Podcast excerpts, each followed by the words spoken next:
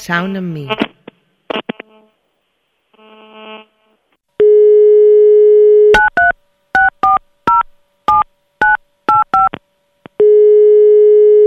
Job Ramos. El so i tu. Anàvem a una escola que hi havia una professora de música que era molt i molt dolenta. Eh, era super mala persona i jo crec que era dels, dels que en devia ser de la classe de tocar més la flauta. I, i això em va marcar moltíssim perquè em torturava de maneres molt bèsties com fer tocar tota la classe al principi i al final dir ara tocarà l'artista.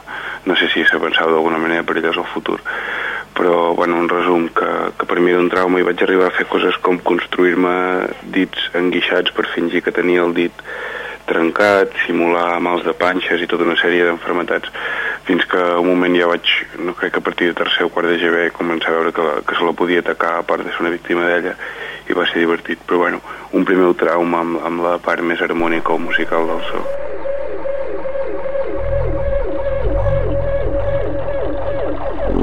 Creació sonora i cultura visual. Per mi quan es parla de cultura visual o d'arts visuals no penso en que siguin coses únicament visuals. No? En el territori que estem avui són eh, delimitacions que són fruit d'una tradició que potser no es correspon a la, a la realitat del moment.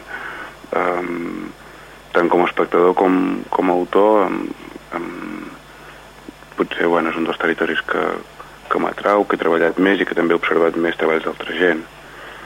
Um, no sabria dir molt més això, que, que em semblen no sé, que, que em sembla el mateix.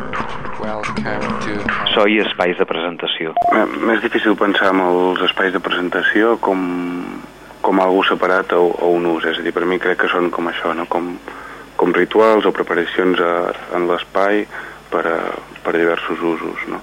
I l'ús, evidentment, sempre acaba delimitant l'espectador. Eh, tenim inf infinitat de, de, de maneres no? de, de construir això, mitjançant aquesta mena d'audioguia amb què s'ensenya aquest mateix treball, o amb un senzill apartat de CD a la carta, baixant tema P3, o escoltant-ho com et vingui de gust pel carrer o a casa teu, fent una festa o intentant concentrar-te en el que escoltes, no sé.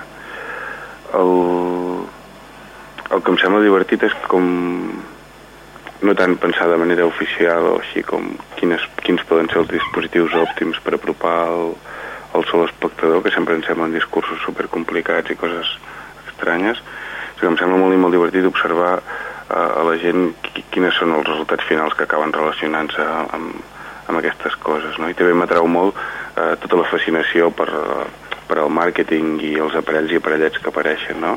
En aquest moment l'iPod crec que és una cosa molt divertida en el sentit de que és divertit com uh, un espai de presentació del so uh, dels MP3 doncs es converteix quasi bé associat a tota la típica imatge de marca d'Apple del seu lifestyle de, de llibertat, bohèmia, creativitat i tota aquesta història em, em sembla divertit que, contemplar això com, com un pur fetichisme, un objecte blanc immaculat, no sé, em sembla estrany.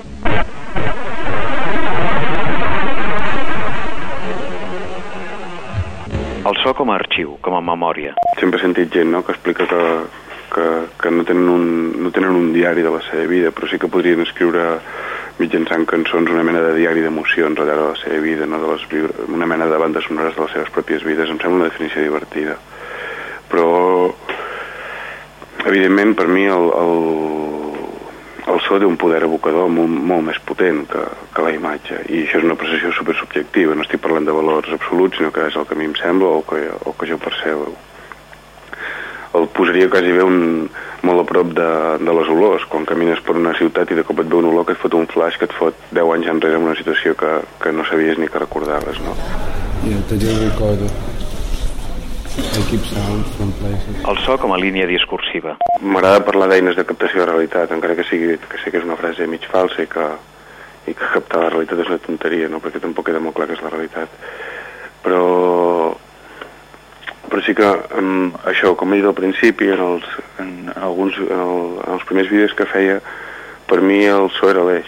I, i per mi el so, és, el so és tan o més important que, que moltes altres, altres qüestions, perquè, per exemple, en alguns treballs que he fet recentment, les imatges són bastant, bastant no, no diria ambigües o abstractes, però accepten diverses lectures. El so com a element emotiu. Una de les conclusions a les que jo arribo perquè el so pot funcionar com a element emotiu és que um, realment tots, tots nosaltres estem molt educats. Uh, potser no a llegir i analitzar o poder col·locar en un lloc adequat tots els estímuls visuals o audiovisuals que rebem, però sí que estem molt habituats a, a parar-los com a mínim o, o, o a treure'ls força tots els estímuls eh, que rebem mitjançant la publicitat, la televisió, etc etc etc. En canvi, amb el crec que és diferent però comencem a tenir tan clar la, la, com ens afecta i, i a més a més el fet d'aquesta mena d'atac sutil o aquesta invisibilitat en, un, en una societat en què, bueno, que està carregada de frases fetes que ens expliquen eh, el corpus de creences en què s'apoya, no? eh, ho he vist amb els meus propis ulls, ver-lo per creer-lo, etc etc. Ningú diu ho he sentit amb les meves pròpies orelles o escuchar-lo per a, per a creer-lo, no? Vull dir, sonaria deliri. I en aquest sentit, crec, crec que tot, tot aquest mur, tot aquest fre, amb el so està menys desenvolupat perquè tampoc el, el, el percebem en el mateix nivell. Las temperaturas continuarán sin grandes cambios. Las temperaturas continuarán sin grandes cambios. So. de manera mig irònica, quan es parla de la desmaterialització de l'art, eh, que és més immaterial que el, el so, encara que acabi sent matèria, no?